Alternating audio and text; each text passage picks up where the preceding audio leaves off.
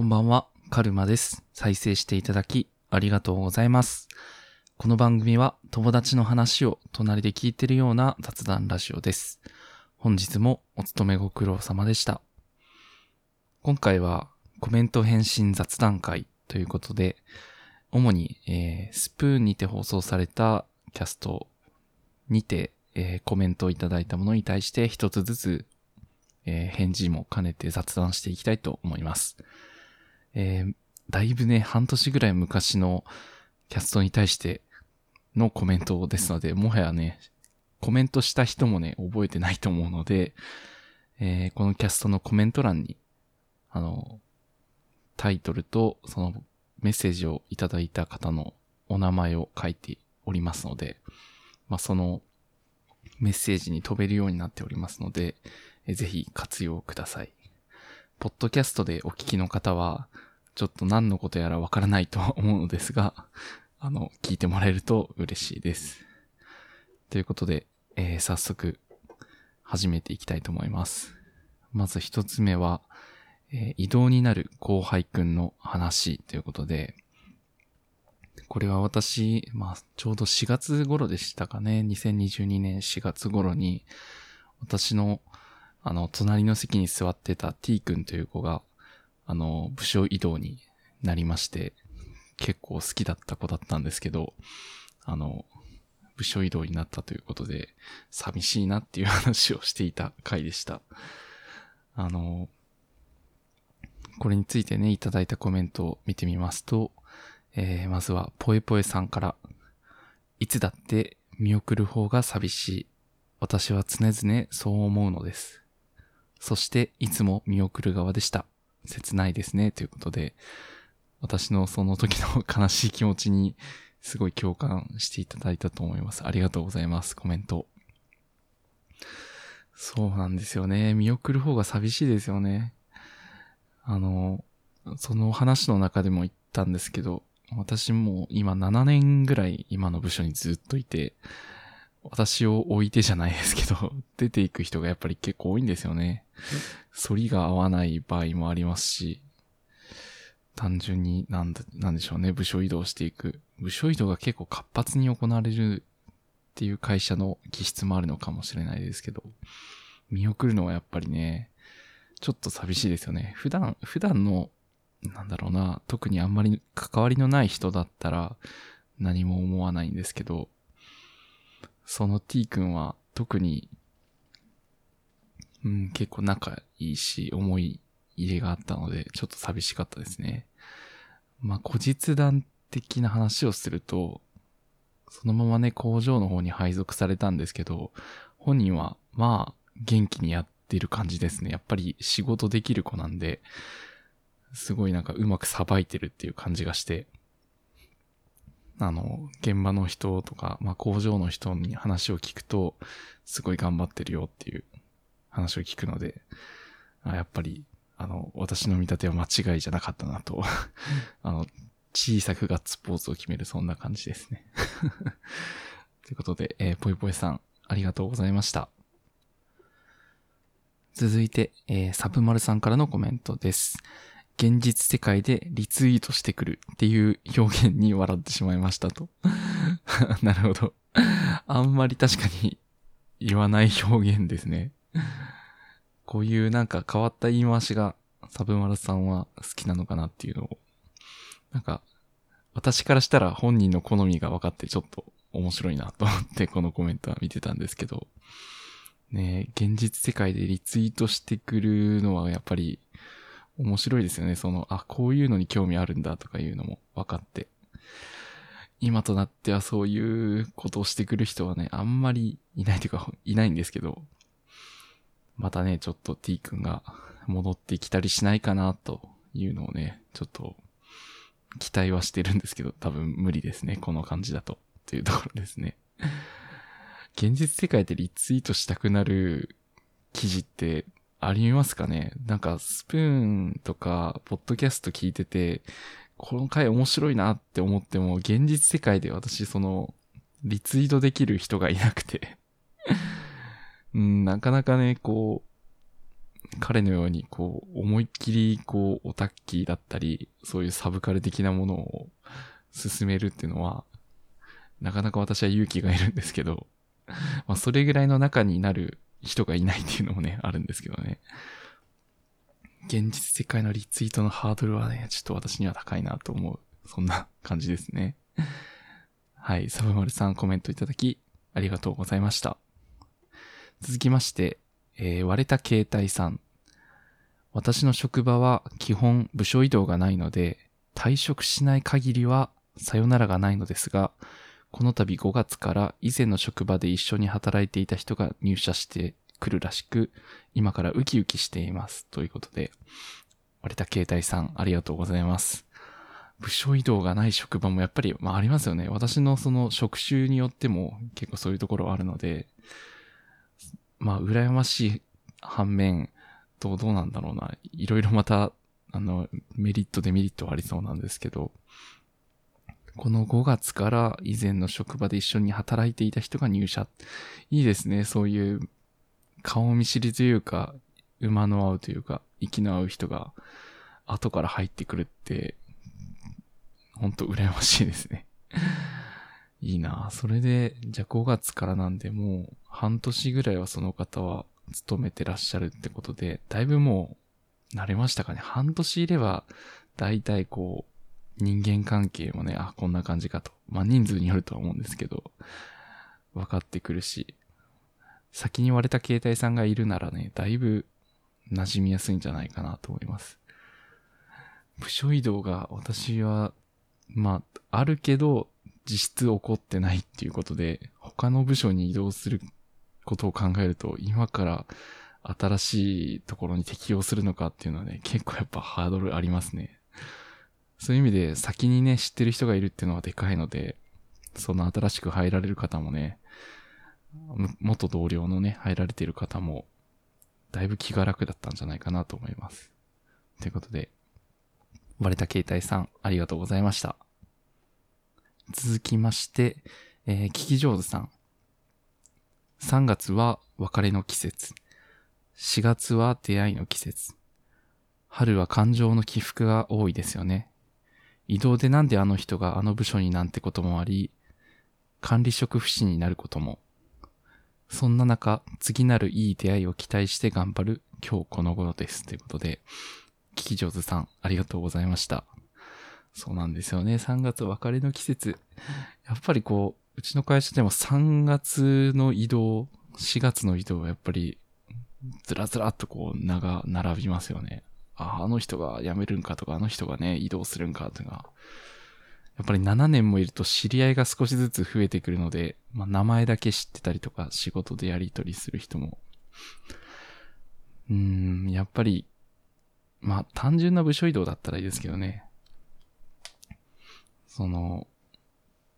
聞き上手さんが言うように、なんでこの人ここに入るんとかいうのはね、結構やっぱありますね。よく、よく言うのが、玉突き事故みたいな。一人が出ていくとそこを穴埋めするように、玉突きじゃないな。な、なんていうのかな。まあ、穴を埋めるように、そのドミノ倒しみたいな感じでね、人が動いていくって。その、割を食った、な、人たちっていうのはね、え、この人なんで移動する？とか、このタイミングでこの人いなくなったらやばくない？みたいな、そんな、そんな人事異動はね、私の会社でも結構あって、うん、まあ、管理、管理職不信になるほどではないですけど、なんだかなって思いますね。まあなんかいろいろ裏事情はあるんでしょうけどね。うん。そして聞き上手さんはね、次なるいい出会いを期待して頑張る今日この頃ですということで、最後ポジティブに締められているのが素敵だなと思います。私も、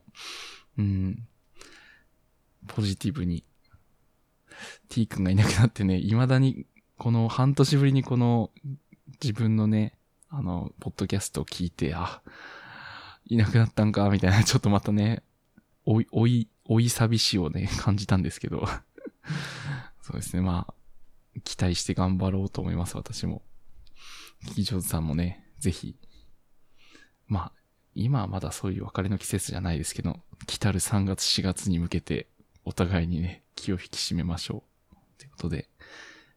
えー、聞き上手さん、ありがとうございました。えー、以上、えー、以上で、えー、移動になる後輩くんの話にいただいたコメントでした。えー、皆さん、ありがとうございました。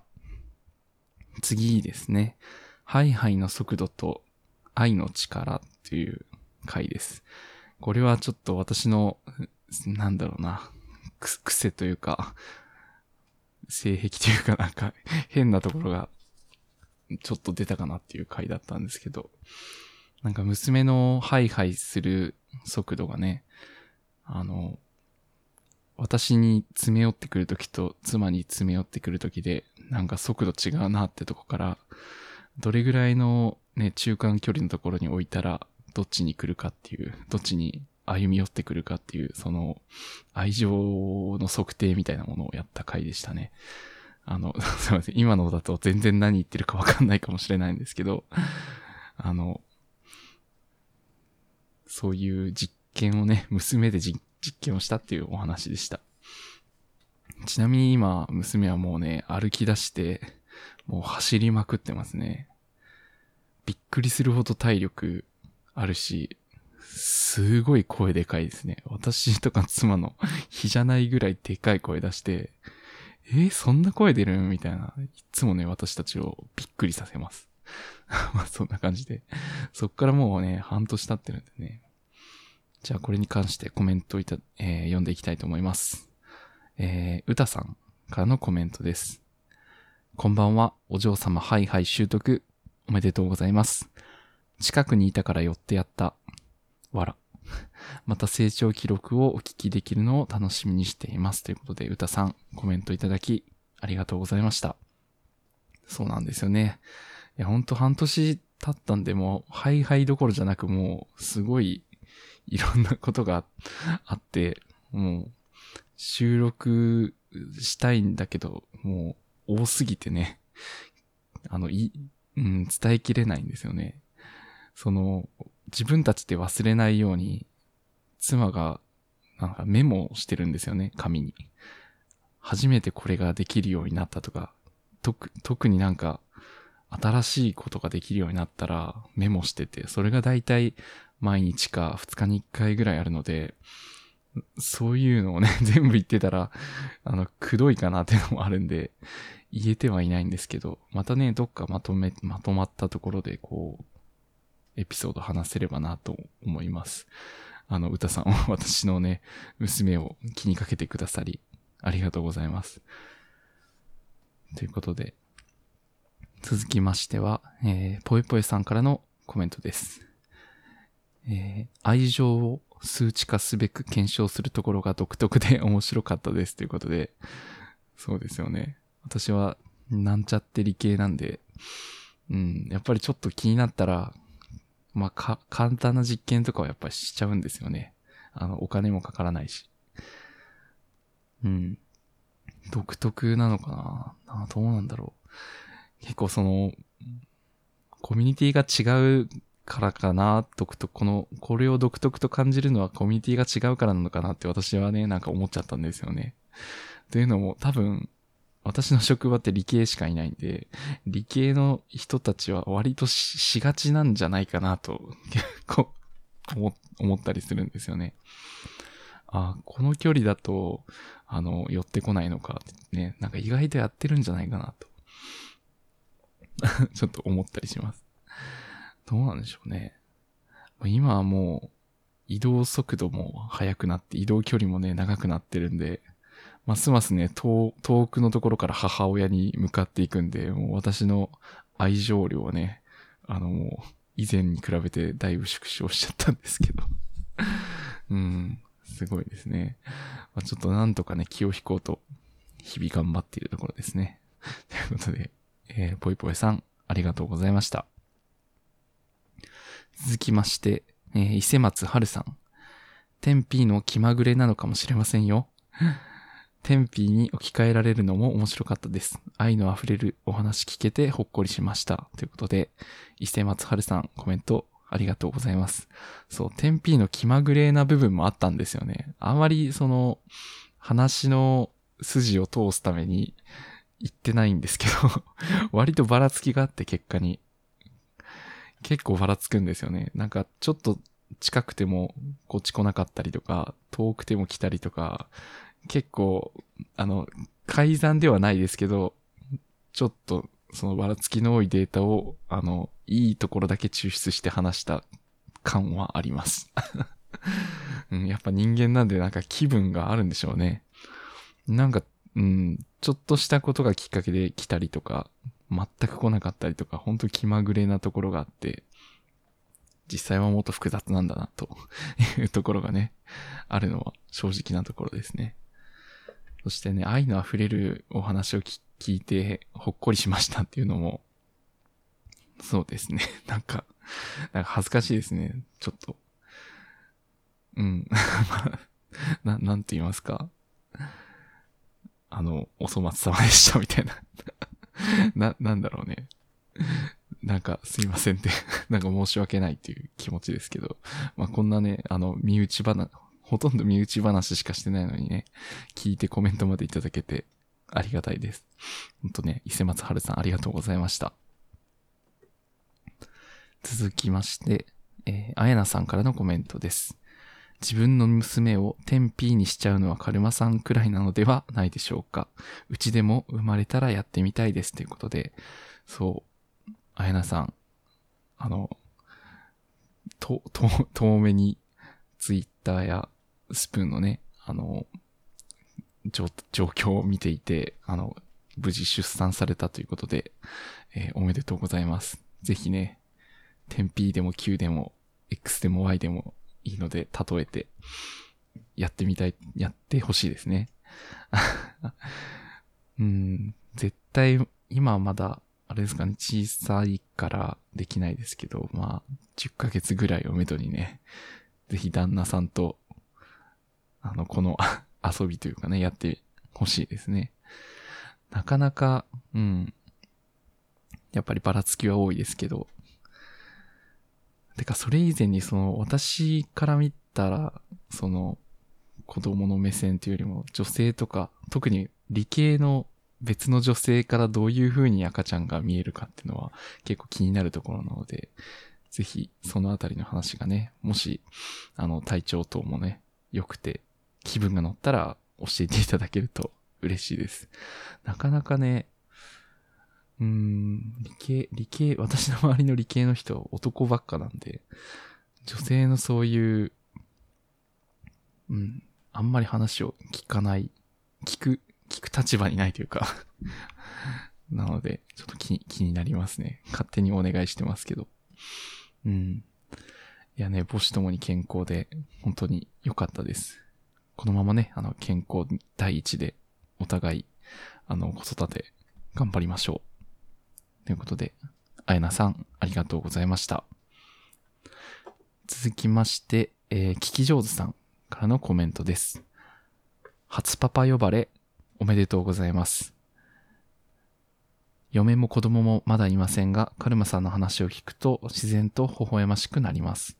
未来への参考にさせてもらいますので、キャストトークをこれからも頑張ってくださいということで、えー、ありがとうございました。そうそう、このあたりで、あれですね、パパとか言って喋り出したんですよね、確か。未だに本人はね、まだ喋れはしないんですけど、まあなんか単語は大体わかるみたいで、なんか意思の疎通はできてますね。指さして合図したり、あの、首振って、ノー、ノー、イエス、ノーをね、表現したり、大体のコミュニケーションは取れますね、もう。そう、聞き上手さん結構コメントいただいて、すごくね、励みになってるので、ありがたいんですけど、ほんと、お嫁さんっていうか、彼女さんとかが、すごく一層だなって思うぐらいな、し、真摯さを持っていると私は思っていて、真摯さとユーモアですね。ぜひね、その、な、なんていうかな。なんかそう、上からみたいですけど、あの、未来の参考っていうまでに、未来の参考とかじゃなく、普通にもう、聞き上手さん自身の魅力でね、あの、奥さんや子供さんがね、笑顔になるんじゃないかと思います。あの、キャスト投稿はちょっとコメントいただいたところからね、あの、29週間ぐらい経ってるんですけど、もしね、まだ、あの、聞いていたら、あここまで聞いていたらね、あの、ぜひ未来の参考にしてください。参考になるのかね、わかんないですけど。うん。ありがとうございました。えー、続きまして、えー、お眠りんりんりさん。愛情を数値化する実験、面白いです。パパからすると嫌われるのは怖いと思いますが、娘から嫌われるのは正常な愛情の裏返しだと聞いたことがあります。反抗期や思春期になってからも楽しみですね。ということで、コメントありがとうございます。お眠りんりんりさん。お眠りんさんと呼べばいいのか、りんりさんと呼べばいいのか、私の中で議論が分かれているんですけど、お眠りんりんりさんと呼ばせていただきます。愛情を数値化する実験はね、あれ以外はあんまりやれやれてなくて、もう、もう動、動き回る 今の状態はもうちょっと、なんですかね、いろいろできないですね。考えたらいろいろできるのかもしれないですけど、ちょっと、それどころじゃない、それどころじゃなく子育てが大変っていう感じがあります。うん。そして、やっぱり私のイメージだと、大体女子高生ぐらいで大半のお父さんたちは嫌われ、以降嫌われ続けるみたいなイメージがあるので、それが正常な愛情の裏返しっていう発想はなかったですね。うん、今からちょっと反抗期とか思春期で嫌われるのは怖いんですけども、どうなんでしょうね。みんなやっぱそうなのかなそんなもんなのかもしれないですね。うん、私の家族、まあ私に妹いるんですけど、妹見てるとなんか父さんと仲良くやってるんで、妹パターンにね、なんかなっていうのはちょっと あるんですけど。うん、そうですね。まあ嫌われないっていうよりは、まああんまり気にしないのがやっぱりいいのかな。まあそう、うん、勝手に納得しておりますけども。うん。そうですね。まあ、おねみりんりんりさんはなんか、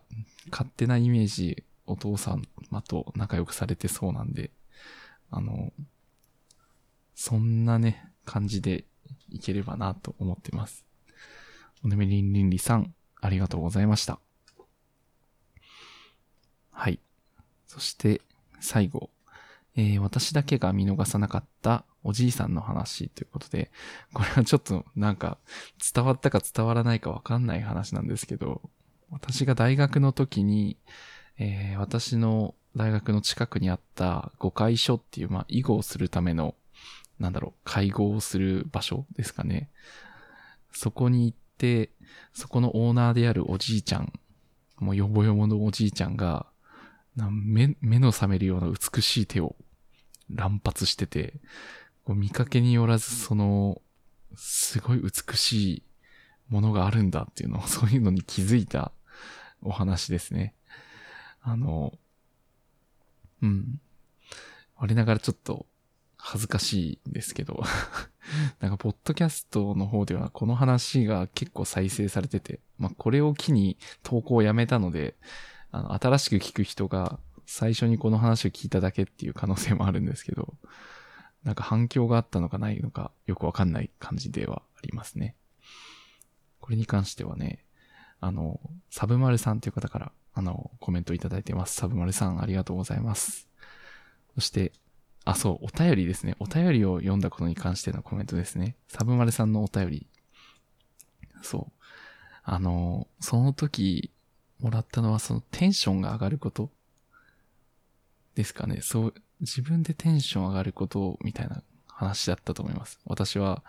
あの、あ、そう、自分の見た目でテンションの上がること、全然なかったので うん、ちょっと精進しなきゃなって思ったんですけど。あ、そうですね、コメント読みますね。えー、お便り、読み、お読みいただき、ありがとうございました。セブンセブンセブン、いつか出会えるといいですね。三人同時に目覚めるなんて奇跡的です。あ、違いますね、これ。あ、違うやつだわ。幸せだと思うことだったかな。あ、なんか、あ、ちょっとすいません、おぼろげで。あの、3人同時に目覚めるなんて奇跡的です。私もかつては川の字で寝ていましたが、父親が早すぎて、えー、寝起き見たことがありませんということで、そう。幸せな瞬間として、たまたま私と娘と妻が同時に起きて、あ、おはようみたいになる瞬間が結構やっぱ嬉しいなっていう話をしてましたね。そしてサブマルさんは、セブンセブンセブンを、の車ですね、を見つけて、ちょっとテンション上がったぜ、みたいな、ハッピーをいただいた回でした。いや、これもね、いいんですよね。そのハッ、ハッピーのコーナーのいいところが、こう、本当に素朴でもいいんですよね。私がその、この、ハッピーのコーナーをやろうと思ったきっかけとなる、あの、ポッドキャストの方は、もういらっしゃらないんですけど、その方は、本当たまたま道ですれ違ったサラリーマン、おそらく会社帰りのサラリーマンが、あの、歌を口ずさんでいた。それだけでその人は楽しそうだな、私も幸せみたいな、そんな、そんなこと思います？っていう幸せなことをね、あの、言ってて、なん、なんてすごいんだって思ったのが割ときっかけで、道端の車で777が見つかるってなんか、ツイッターのネタにならんわとか言って切り捨てられそうなその感じがするんですけど、そこに幸せを感じることを正直に打ち上げて、打ち明けてくれて、私は嬉しいんですよね。まあそういうなんか変な性癖みたいなものがあるんですけど、うん、そういう、うん、そういう意味でね、こういうお便りをもらえるのはすごく嬉しいです。で、あと、かわ、そうですね。サブマルさん自身もかつては川の字で寝ていたが父親がめちゃくちゃ早起きってことでそういう人いますよね。そう、これから多分年を取っていったらどんどん早起きになっていくんだろうなと思うんですけど、私もなんかすでにちょっと早起きっぽいんですよね。今まで起きるのきつかったのに、6時ぐらいには平気で目が覚めるっていうちょっと、あ、これが老いなのかっていうのを ちょっと感じつつあってうん。ちょっとお父さんの年齢がわからないですけど、多分私よりちょっとは上なんじゃないかなと思うので、いや、ちょっ、いや、ちょっとどころじゃないか。多分上なんだと思うので、そういう面もあったのかなと思って 見てました。はい。ということで、えー、サブマルさんコメントありがとうございました。ということで、今回3回分のコメントを、えー、音声にて返信いたしました。ここまでお聞きいただきまして、ありがとうございました。ここからは、まあ、ちょっとした雑談なんですけど、まあ、こういう音声のコメント返信をちょっと形を変えて展開したいなと思っているので、ちょっとアイデアが固まったらまた発表してみようかなと思います。まあ、需要があるかなんかは全くわからないし、うん、わからないんですけど、うん。これを聞きのあなたがね、ぜひ、まあ、元気になってもらえるというか、ハッピーになってもらえるような、そういうものができたらなと思っておりますので、ぜひ楽しみにして待っていていただけると嬉しいです。ということで、えー、最後までお聴きいただきましてありがとうございました。お相手はカルマでした。バイバイ。